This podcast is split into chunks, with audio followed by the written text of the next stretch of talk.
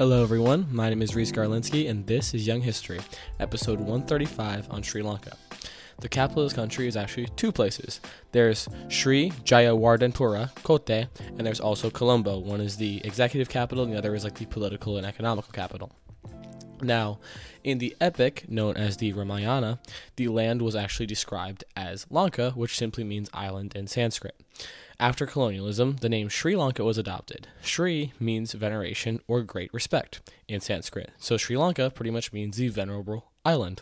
The first human remains in East Asia were actually found in Sri Lanka, and on top of that, we're also going to get into some other facts about the country. Sinhalese, as a language, comes from North India, but the script came from Southern India. It also has a lot of similarities to the Tamil script. The belief is that it was originated on leaves because the curvy structure of it was less likely to tear a leaf when it was used for writing. Sri Lanka was the first country in the world to elect a female prime minister.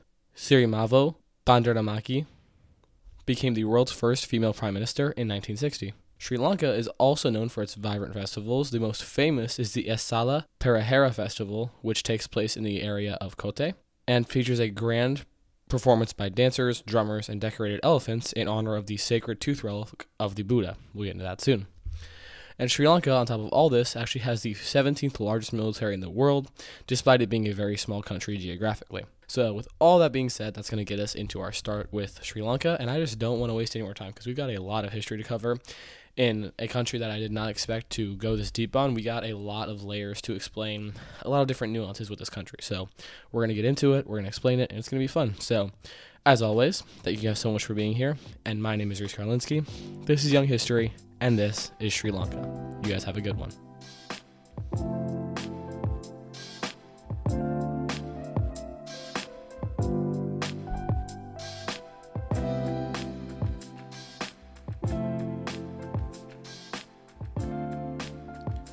Our origins begin around 60,000 years ago when Sri Lanka was still attached to the Indian landmass through a land bridge. The remains I mentioned in the er, intro were actually found here. The remains of the man who lived here lived at least 38,000 years ago, and he was named Balangoda man by the archaeologists who found him. Around 3000 BC, the Indus Valley civilizations were nearing the Indian subcontinent. Sri Lanka was filled with hunter gatherers that were mentioned in trade deals with Egypt. There is not a lot of historical records between this point and the future, so we're just going to make a big jump. Right around 1000 BC, we get one of the more influential cultures to Sri Lanka's history. The Dravidian culture moved from South India to Sri Lanka. The culture mirrored the Vedic culture that was present in North India. Pottery, written symbols, and customs were very similar between these two cultures. The proto written language of symbols used by the Dravidian culture may have influenced languages that arose in the region's future. During this time, the story of Ramayana was told. In the story, an evil king named Ravana kidnapped a royal woman named Sita. He then took her to his kingdom on the island of Sri Lanka. There is no evidence of this actually occurring, but it is very relevant to the religious beliefs of the region, and those religious beliefs tie very much into the culture of both the people here. One of those people is the Sinhalese. They are the largest ethnic group of Sri Lanka today, and they have their story told in the historical fiction novel called the Mahavamsa. This story starts in 600 BC. Supadevi, who was a princess of the Vanga culture, had a son with a lion man. The son was Prince Vijaya, who was meant to rule Singapore. The kingdom of Singapore also doesn't have any historical records and is not the Singapore in Singapore that we've covered already. Prince Vijaya was deemed unfit to rule and was exiled to Sri Lanka with his followers. He landed at Mannar in 543 BC. Vijaya met indigenous people here. He met the Nagas and the Yakhas. The latter is believed to be the ancestors of the present day indigenous group called the Veddas. Nagas were South Indian traders who migrated to the island. Keep that in mind. Vijaya founded the kingdom of Tambapani, which is corroborated by the Greeks. The kingdom had advanced technology for its time. There was a massive irrigation system that allowed agriculture systems to develop. And this system used water flow to create artificial lakes for rice creation and for the feeding of animals. Following Vijaya, Devanampiya Tissa ruled from 307 to 267 BC. The kingdom of Anuradhapura in this year was cut out in this year, a cutout from the tree where the Buddha reached enlightenment was planted. Today, this tree is the oldest human planted tree that we have known planting dates for. The first Buddhist temple was built in the city of Anuradhapura, which is in the northern part of Sri Lanka. Buddhist temples are built with a stupa, which is a pointy top in the temple meant to hold an artifact to help with meditation focus. Port cities popped up, and one of them was Trincomalee. In the city, the largest Hindu temple on the island, Koneswaram, was built. The other port was Mantai. Both of these cities had a lot of interaction with South Indian Tamil traders. After Tissa's rule, the Principality of Kelaniya and Ruhuna popped up in the southern part of Sri Lanka. Just like Tissa, they were ruled by Sinhalese dynasty members. Eventually, Anuradhapura formed into a greater kingdom itself and then was invaded by South Indian Tamil raiders, specifically members of the Chola dynasty. Elalan was their princely leader. He took power in the city of Anuradhapura. He ruled here from 205 to 161 BC, and he is seen as a just leader and sometimes regaled as an early national hero. 2. Dutugamunu ruled from 161 to 138 BC. He defeated Elalan to reclaim the city, and he went on to conquer Kelaniya and Ruhuna. He became the first leader to rule over the entire island. He built a temple that holds the most Buddhist artifacts in the world, the Ruwanwelisaya Stupa. All these achievements earned him the nickname the Great, and he is one of only two Sri Lankan rulers to earn this title. The Tamil invaders returned and established power over the island right around 103 CE. They ousted the leader named Valagamba, and this began a two decade era that was led by five Tamil or Dravidian rulers. And to bounce back to Elalan, he was actually the one who defended the Sinhalese kingdom of Anuradhapura from the Tamil invaders, and that's why he's seen as a national hero. So then you get the also Sinhalese rule of Dutugamunu, and then from there the Tamils start to come in. Now, now that we're back on that, we could talk about the Tamils themselves. So the Tamils are the second most populous group in Sri Lanka. They originated from South India and originally started to interact with the island as traders. They formed into different civilizations and came as invaders, as we saw earlier. The Tamils speak Dravidian, which is different from the Indo-Aryan of the Sinhalese, and they are slash were mostly Hindu compared to the very Buddhist Sinhalese. But it seems that the Tamil genetics are not very different from the Sinhalese, and they eventually intermarried to create different dynasties and a new culture in the country. Valagamba returned to Anuradhapura and usurped power in 89. Valagamba was most famous for constructing the Abhayagiri Vihara Buddhist monastery and the Dambulla rock temple. The latter has some of the most ancient painted ceilings in the world. Queen Anula became the first female leader in 48 BC. Her reign was short and only lasted until 44 BC. The first bloodline of the Sinhalese leaders died out. This led to the first house of Lambakarna being established. From 22 BC to 67 CE, the first house of Lambakarna rose to prominence in Anuradhapura. The first king of this house was Vasabha. He ruled from 67 to 111 CE, and he helped modernize the agricultural system. His grandson, Gajabahu, became king in 114 CE. He defended the kingdom of Anuradhapura from the South Indian Cholka king known as Karikala. The South Indian Chola king, Karakala. Mahasena ruled from 273 to 301 CE. He built the Jeddah Yanaramaya Stupa, which was the third largest building in the world at the time of its construction. The only two that were taller are the two pyramids of Egypt. The kingdom of Anuradhapura traded with Rome as it became the greatest empire in the Western world. The Sixth Dravidians era began in 429 when Tamils invaded and successfully took over Anuradhapura. This era lasted until 455, where they were ousted from power by the Sinhalese commander Dhatusena. Dhatusena became king the same year and ruled until 473, and he established the dynasty of House Maurya. Dhatusena had two sons. One was from his queen, and the other was a concubine child, which was a mistress to royalty. The concubine's son, Kashyapa, ousted his father in 473 to prevent his half brother and rightful heir to the throne from ascending to it. His brother was named Moggallana. Kashyapa killed his father by building a wall around him in the very kingdom that he ruled over. He famously constructed Sigiriya. It was a palace on a massive rock in an empty plain. The palace is filled with wall art and giant lion sculptures to guard the entrance to the palace. This is still around today and is one of the greatest sites in Sri Lanka. The royal half brother, Moggallana, returned to the island in 497 with a large army he raised in South India. With this army, Moggallana ousted his brother and became prominent in the region once again. Then we jump to 691 when the House of Lambakarna returned to power. Muslim traders reached the island and started to spread their culture here. And then we need to go international to get a little more connection to what's going on. The Chola Empire had become a huge power in South Asia. Their leader from 985 to 1014 was Rajaraja Chola. He expanded Chola rule to the Indonesian and Malay peninsulas. In 993, he defeated the Anuradhapura kingdom and established the Chola Empire here. The kingdom of Anuradhapura was permanently defeated and ended nearly 1300 years of this kingdom's existence. Under Chola rule, the capital was moved from Anuradhapura to Polonnaruwa in 1017. A member of the Sinhalese royal family named Vijayabahu amassed an army in the southern part of the island, which was not captured by the Chola Empire, and he led it into an invasion of the new capital. Vijayabahu conquered Polonnaruwa in 1055.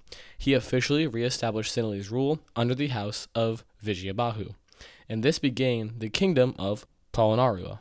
And under this kingdom, there was a royal family clash, mainly between the Kalingas and the Arya. The Kalingas intermarried with the royal family Andhra Pradesh. The Aryas married with Tamil royalty.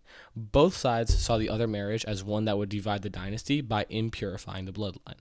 The bloodlines battled until the Kalinga bloodline was pushed out of royalty upon the death of Mahinda VI. Parakramabahu was a major player from the Arya branch. He is the second of two Sri Lankan kings to be named the Great. He expanded control over the entire island. He made the irrigation system the largest it had ever been, and he made Buddhist statues across the island. He also took over ports in India and fought a war in Burma slash Myanmar. Upon his death in 1186, the conflict between the Kalinga and Arya sparked up once again. Upon his death, he was also honored as the great for the great achievements he had brought to the religious side of Buddhism and for the great expansion he brought to the kingdom. Then, to bounce back into the conflict, the throne would pass between many members of each royal family throughout the 1100s. One of the significant rulers was King Nissanka, because he commissioned a 26 foot stone tablet that is filled with stories of Sinhalese script. Today, it is still one of the most well protected and well preserved sites in the entire country because it gives a deep context to how far back the Sinhalese script had been used, and it was used to tell a lot of stories about the kingdom at the time. Kalinga Magha ruled from 1215 to 1255. He invaded Anuradhapura and Polonnaruwa in 1215. Magha brought a lot of destruction to these cities, and it caused the Sinhalese royal family and their people to migrate southwest to form the much smaller kingdom of Dambadeniya. Magha established the Tamil kingdom of Jaffna and spread it across the northern half of the island. Around 1255, the house of Arya Chakravart took power in Jaffna. The kingdom of Dambadeniya was inherited by the house of Siri Sangabol. In the mid 1300s, the kingdom of Dambadeniya had its capital moved to Kotte on the southwest coast of the country. The region evolved into the kingdom of Kotte. Zheng He was a famous Chinese explorer during the Ming China period. He arrived in Sri Lanka in the early 1400s, and he wanted to expand Ming influence into the island, but both kingdoms on Sri Lanka rejected it. This started a brief conflict between China and Sri Lanka. Kotte eventually expanded its control over the entire island from the Jaffna. Kotte took over the entire island from Jaffna, but Kotte control did not last long because the Portuguese arrived in 1505. The Portuguese were led by Don Lourenço de Almeida. He named the island Ceylon. In 1521, Vijayabahu VII was king of Kotte. He had many sons who all formed their own Sinhalese kingdoms after killing their father. There was the kingdom of Sitawaka, Rajama, and the kingdom of Kandy. The Portuguese expanded in the island because of the divisions in the Sinhalese kingdoms. They conquered the entire kingdom of Kotte by 1597. By 1619, the entirety of the Jaffna kingdom was conquered as well. The Portuguese established Colombo as the capital of Portuguese Ceylon. The kingdom of Kandy was only one remaining on the island. The Portuguese system kept members of the kingdom of Kandy in power in Ceylon to maintain stability. Some leaders of the kingdom converted to Catholicism. After a lot of this happened, we see one of the more significant rulers of Kandy. Vimald Haruma Saruya the first is regarded as the founder of Kandy because he revoked the conversion to Catholicism and made the kingdom Buddhist once again. He also helped the kingdom earn independence, and he also famously brought the tooth of the Buddha, yes, the literal tooth of the Buddha, to the kingdom and made a temple for it. The Temple of the Tooth eventually became one of the most important Buddhist relics, and this temple became the most important Buddhist place to visit if you honored the religion. Rajasinghe II ruled from 1635 to 1687. He offered the Dutch trade exclusivity if they assisted in the battle against the Portuguese. because the Sinhalese and everyone else living on the island was sick of the abuses of Portuguese rule and felt that the Dutch would be much better. The Dutch took control of the island after defeating the Portuguese and established Dutch Ceylon. The Dutch presence in Ceylon began in the early 1600s. They arrived initially as traders under the Dutch East India Company. Their involvement in Ceylon was part of the broader strategy to establish a trading network across all Asia. The Dutch initially allied with the Kingdom of Kandy to oust the Portuguese, as we said before. So, after the Dutch allied with the Kingdom of Kandy to push the Portuguese out, the Dutch were able to succeed in capturing all the Portuguese fortresses. Dutch rule lasted from 1640 to 1796 because they established it as soon as they could after the Portuguese were pushed out. Again, the Kingdom of Kandy was given autonomy so that stability would remain in the region. Under Dutch rule, they established a colonial administration in Ceylon. They divided the island into administrative units and imposed a system of land tenure, which included revenue collection methods such as the land tax. The Dutch also implemented a legal system known as Roman Dutch law, which combined elements of Roman rule with Dutch customary law. This legal system is very influential in the modern legal system of Sri Lanka to this day. The Dutch also exploited Ceylon's natural resources, particularly cinnamon, which was highly valued in Europe at the time because this was all part of the greater spice trade. They established a monopoly over the cinnamon trade. Eventually, members of the lower classes, okay, they established a monopoly over the cinnamon trade. Eventually, members of the lower class were forced into labor systems that forced them to work on areas that were harvesting cinnamon. Then we get to see the British. The British first became involved in Ceylon during their conflict with the Dutch in the late 1700s. They initially took control of the coastal areas previously held by the Dutch. In 1815, they extended their rule over the entire island after deposing the King of Kandy, the last native kingdom. This effectively brought the entire island under British control. The British invaded the region and fully defeated the Dutch in 1796, and British rule officially began this year. British Ceylon was established. The British defeated King Sri Vikrama Rajasinha in 1815 to become the only colonial power to take over the entire island of Sri Lanka. The Kingdom of Kandy was dissolved, but its descendants did not disappear. Keep that in mind. The British exported a lot of coffee, but a coffee rot disease spread across Asia in 1850s and 60s.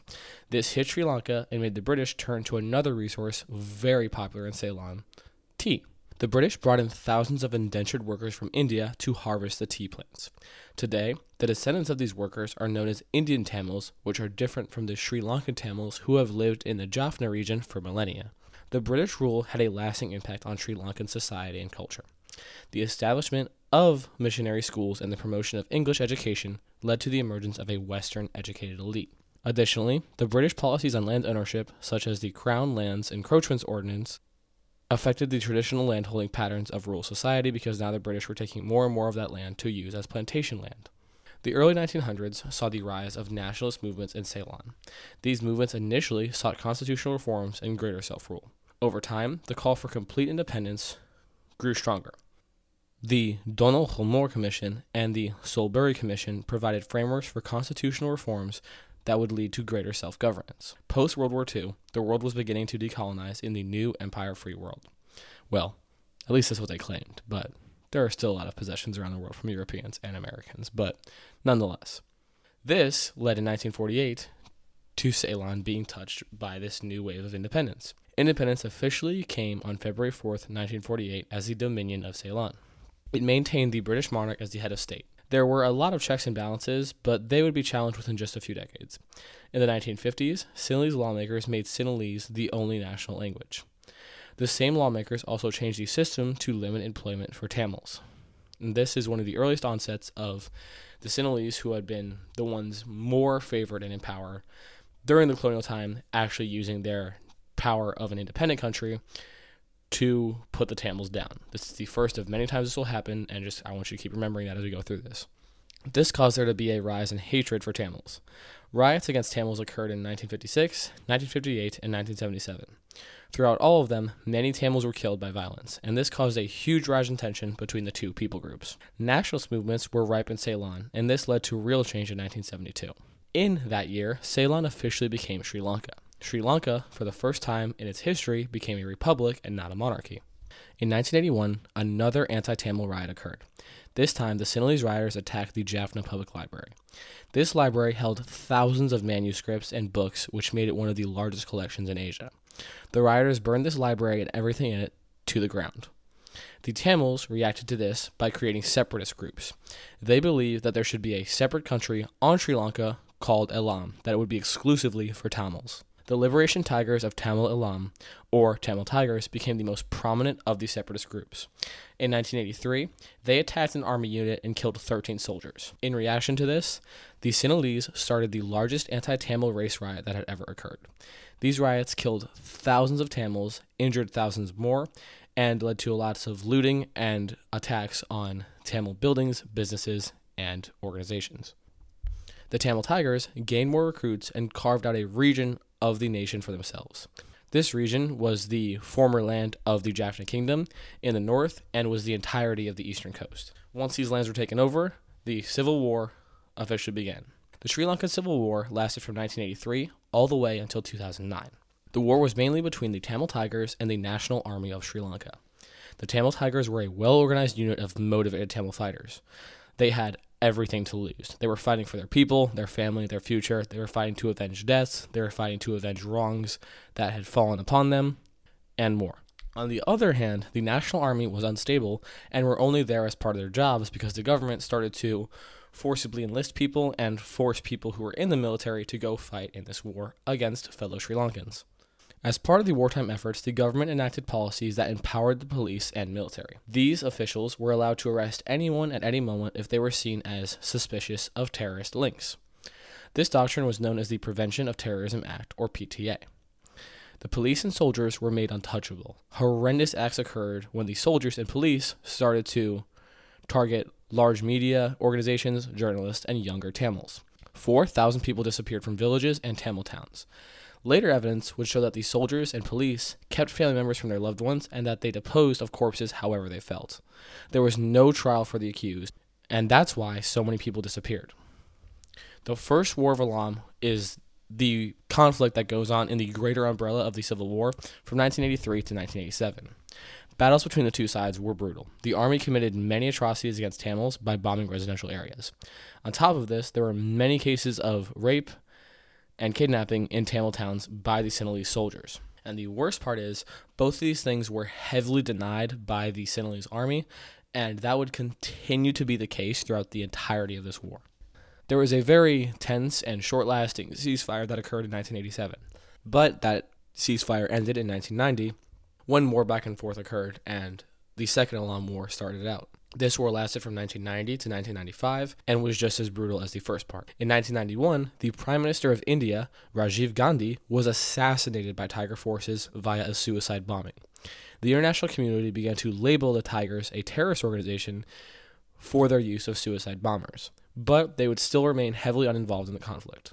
In 1993, Ranasinghe Premadasa, the president of Sri Lanka, was killed by a Tamil Tiger bombing in the capital. This attack showed that the Tigers were willing to make anyone who opposed the creation of Eelam an enemy of them and would also make them disappear. The world started to catch wind of what horrors were occurring in Sri Lanka. By 1995, 75% of Tamils had emigrated from Sri Lanka or were displaced from their homes. In 1990, the Tamil Tigers ordered all Muslims to leave the territory that they controlled. Within hours, at least 50,000 Muslims were forced out of their homes. The Third Eelam War began in 1995 and lasted until 2002. The Tamil Tigers were forced out of the Jaffna Peninsula, and the conflicts that occurred between all sorts of Tamils and Sinhalese, from civilians all the way up to the highest ranking commanders, is the reason this war broke out. And once the Tigers were forced out of the Jaffna Peninsula, they ordered everyone in the peninsula to flee as part of their plan to retake the region. At one point, over 600,000 people were fleeing from Jaffna. Eventually, around 200,000 people became part of the new breakaway state led by the Tamil Tigers. This state lasted for about 10 years and was based in Kilinochchi and Mullaitivu. Kilinochchi became a rebel city that included a court system, its own police, and its own publication system to support the Tigers. This system was used to control the people of the area and radicalize them against the national Sinhalese government. The Tamil Tigers also used suicide bombers in 1996. Suicide bombing tactics were used on the Colombo Central Bank in the capital. This killed 91 people and injured 1,400 more. Because of this, hundreds of children were recruited into the Tamil Tiger Army. Reports from many families near Kilinochchi stated that parents were approached by Tiger representatives and were asked to give a child for service. If people rejected this, they would be beaten severely and left for dead. Children were also taken on their way to school into the army. The recruitment of children became so bad that by 2002, one third of all school age children in the area of Kilinochchi were forced into the army. In 2002, there was another peace treaty and ceasefire. But in 2003, the Tamil Tigers made harsh requests to the Sri Lankan government demanding that Alam be carved out of the nation's borders. Once they were rejected, the Tamil Tigers broke the ceasefire on many occasions with attacks against the Sinhalese.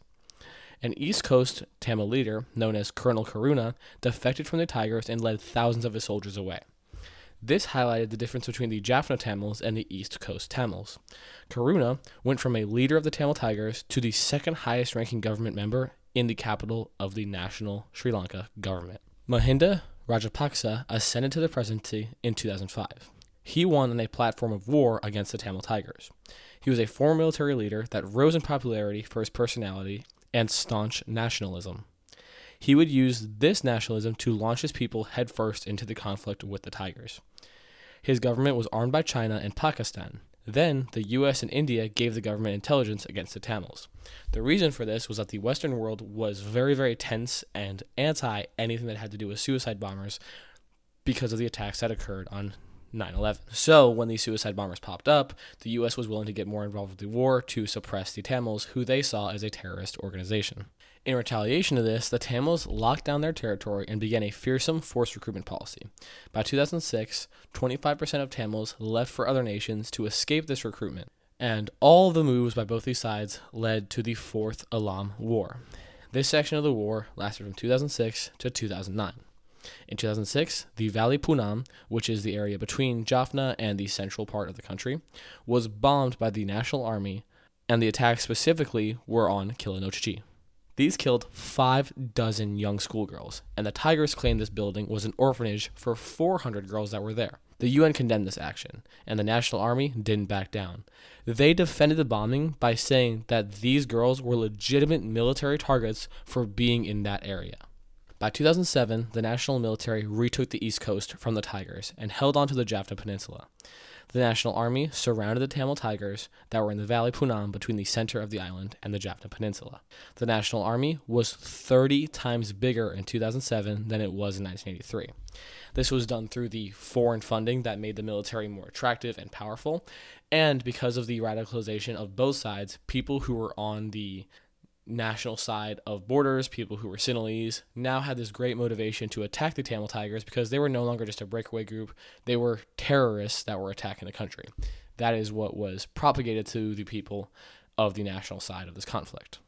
Of course, the other thing was also propagated on the other side. Tamils and the Tamil Tigers were very big propagators of the idea that the National Army was repressive, that the nation had everything against them, that they wanted them dead, all sorts of things like this. So both sides are extremely radicalized and it leads to the conflict escalating more. In January of 2009, the defense secretary helped organize the Battalion of the Ghost of Death. This battalion and the defense secretary created a l- list of journalists who were named Tamil sympathizers. Anyone on this list was ordered to be dead. The government also made it very hard for international editors and journalists to get into the country, so they could do whatever they pleased within the country without being checked by international fact checkers. Despite this, many international sources accuse the government of lowballing the amount of casualties in the war and accuse them of using heavy weaponry on civilians. Despite the atrocities of the government, the world was so twisted up in its anti terrorism doctrine that almost every country in the EU labeled the Tamil Tigers an terrorist organization. This meant that the government was getting international support to battle the Tamils once again. Prabhakaran was the leader of the Tigers in the Fourth War of Alam. He refused to give in to the national forces. He enacted a tactic that put hundreds of thousands of Tamils at risk. He wanted Tamil people to either fall further back into the Punam Valley and support the Tamils or leave. This meant that people who ran away from the Tamils risked being shot as deserters, or they risked being shot by national forces for coming from the Tamil region. This also meant that those that stayed in the region were now more compact into one area. Those that lived in the cramped Punam Valley gave the area a new name, the Cage. The cage was shrunk more and more by late 2009, where the National Army pushed the Tigers into the area around Mullaitivu. This pushed the Tigers to horrible and radical actions. The Tamils began to shoot hundreds of Tamil civilians dead. They did this to prevent international intervention to save living civilians from the war zone. They believed that if the civilians were no longer there, there would be less reason for the international community to come and interfere in the conflict. Anyone who managed to escape the area near Mullaitivu were seen as traitors and lost their community. On top of that, anyone who failed an escape attempt would be beaten and their children would be forcibly recruited into the Tamil Tigers. The very few that escaped the cage were left in underdeveloped camps for Tamils that were governed by the Sinhalese and were nothing short of the National Army carved out a no combat zone behind tiger lines as a place for non combatants to convene in. This was done by the Army to mark anyone outside of the zone as a combatant, which means they could be attacked and could legally be seen as a target. The Peace Zone became the largest refugee camp in the world around 2009 but the government betrayed their own creation. The National Army shelled, bombed, and mortared the refugee camp and justified this action by saying the camp was used as a military front for the Tamil Tigers. This bombing included the direct bombing of a hospital that was apparently shelled 2,000 times. This wasn't all. Over the next few days, and then eventually over the next few months, dozens of hospitals and infirmaries were bombed by the army. The radical attack led to radicalized backlash from the Tigers. Throughout 2009, the amount of suicide bombings increased at least threefold. The Tigers started to beat or kill anyone who didn't boastfully support the Tigers, in a thing that seems very similar to the Stalinist regime, where if you weren't stoutly in support of communism in the USSR, you were seen as an enemy. In reaction to all this, the army started to indiscriminately bomb all Tamil controlled areas, which, as you can imagine, led the Tamil Tigers to more attacks, civilian kidnappings, and crimes against humanity. Everything about this war was back and forth, bloody, nasty, it was murderous. Both sides were doing very evil actions and treating humans like they were nothing more than numbers. All of this culminated into May 18th, 2009. This marked the official end of the war when airstrikes and a ground invasion led to the end of the Tigers' leader, Prabhakaran's life. Well, that is the claim. A true body of him was never confirmed, but a lot of fakes were presented. Nonetheless, Nonetheless, his death broke the Tiger forces. The Tiger leaders asked to surrender and were given a place to do so. When they arrived, the leaders of the Tamils marched slowly toward the National Army with a white flag in the air. The National Army pointed their guns at them and shot every single one of them dead. The ambassador for the army said they tried to surrender their weapons just a little too late. In the post war period, President Rajapaksa launched large military celebrations. He then went on to the Temple of the Tooth and was honored by the Buddhist monks there, which was the first time this had happened in 200 years. Rajapaksa made a decree that there would be no more different races in the country, and that there would only be one race, Sri Lankans. For this doctrine and his honoring of the Buddhist faith, Rajapaksa ascended into a true cult of personality. He was named the universally glorious overlord of the Sinhalese, and in other cases was called the monarchical emperor of the glorious land of Buddhism. The Rajapaksa administration focused on post war development and reconstruction, particularly in the war torn north and eastern provinces of the country. There was a significant investment in infrastructure, including roads, ports, and airports, with the aim of revitalizing the economy and integrating previously marginalized area into the new national economy. The Rajapaksa government implemented various economic policies aimed at growth and development.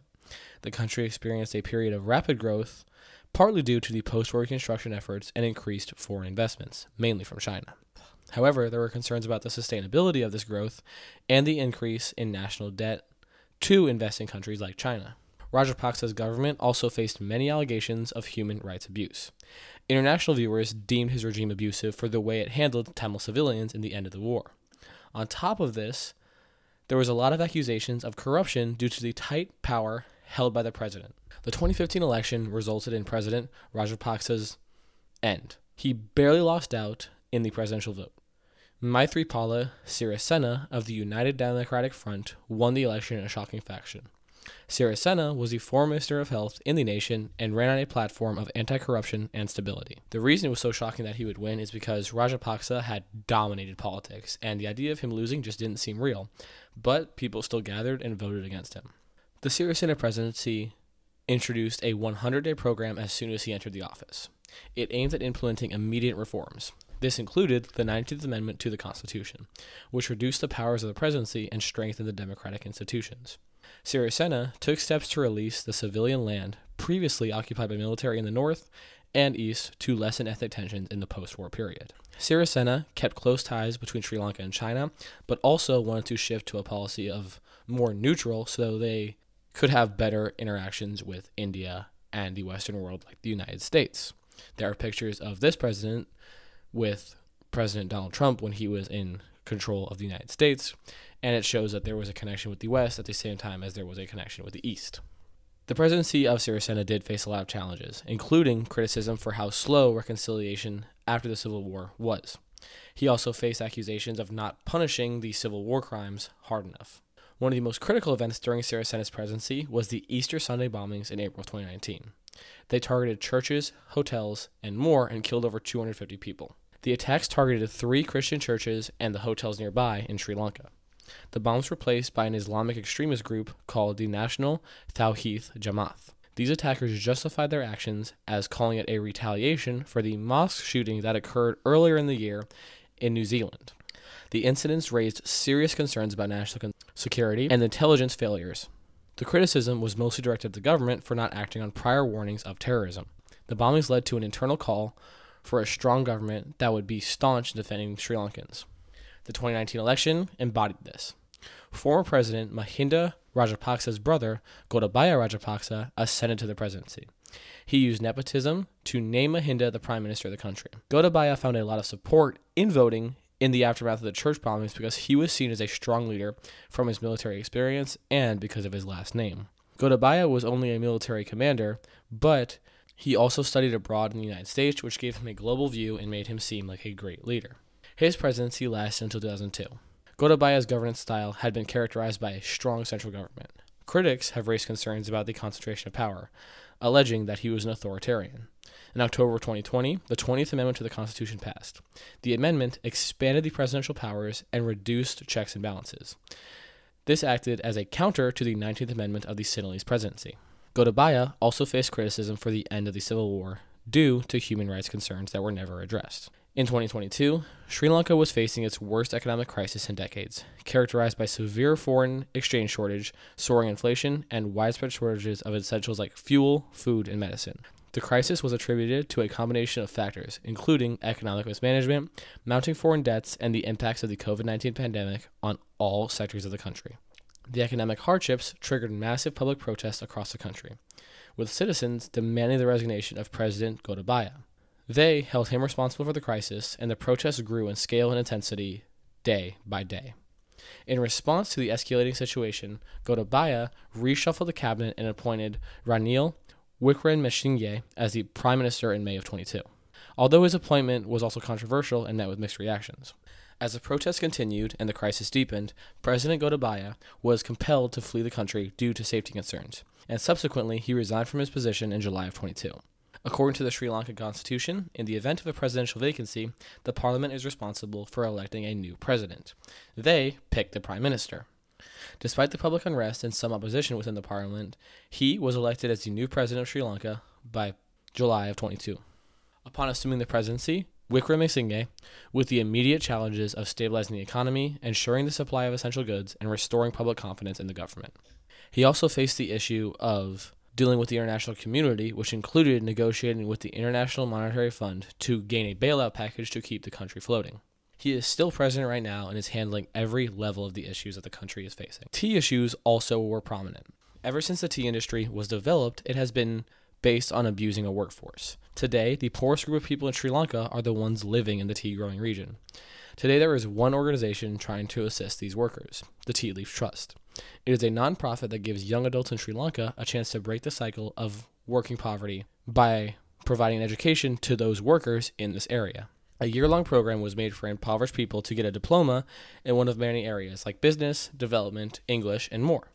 And that all culminates in the present, where we still have the same president, Wickremesinghe, and we still have a lot of the issues. Sri Lanka is in a deep state of recovery. The civil war tarnished the country for almost 30 years, and since then, political strife has caused the country to remain very unstable.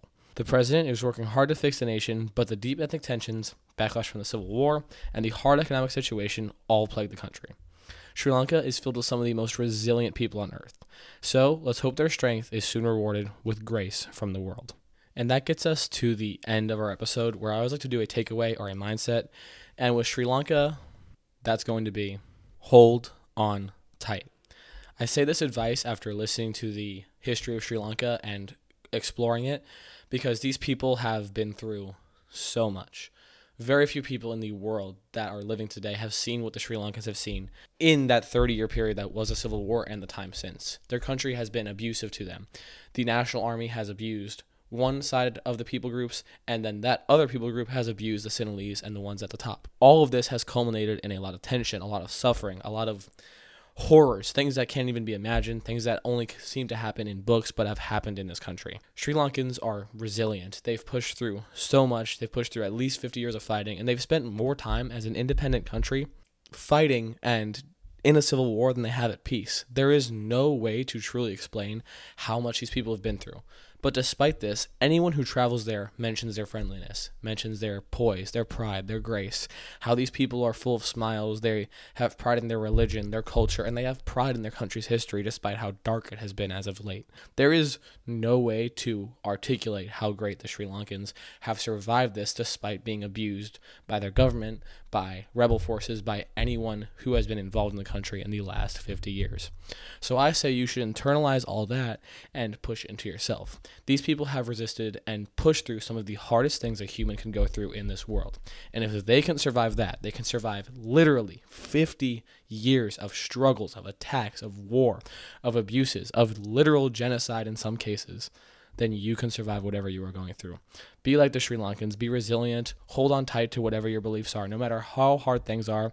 And if it is first world problems like school and work and things are tough, or it is very serious problems on the other side of the spectrum, whatever that is, you can hold on tight to that and you could push through. Because if these people have pushed through this horrible thing they've been going through for five decades, then you can absolutely push through whatever you're going through in the same exact way. So that brings us to the end, where we've explored this deep, long, and complicated history of this very small nation that I was not expecting to bring this much to you guys for. And I was not expecting this much history to be brought to me. So, with all that being said, I just want to say thank you all so much for listening and thank you for giving me the time of day with this episode.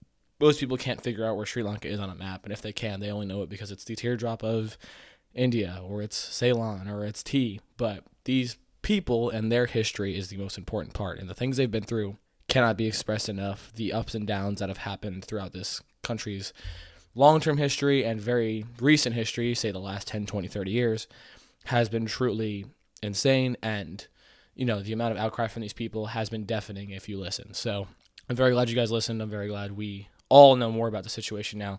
And hopefully, it's one we can monitor very closely. And hopefully, the people of Sri Lanka, both Sinhalese, Tamil, and anyone else, are able to hold on tightly to their faith and they are able to get through everything that's going on because they are in a very tough position and they are the only people that will help them out of it. And I have no doubt these people will because they are some of the most resilient, proud, and hard fighting people in the world. So, with all that being said, thank you guys so much for being here. And one more time, my name is Reese Garlinsky.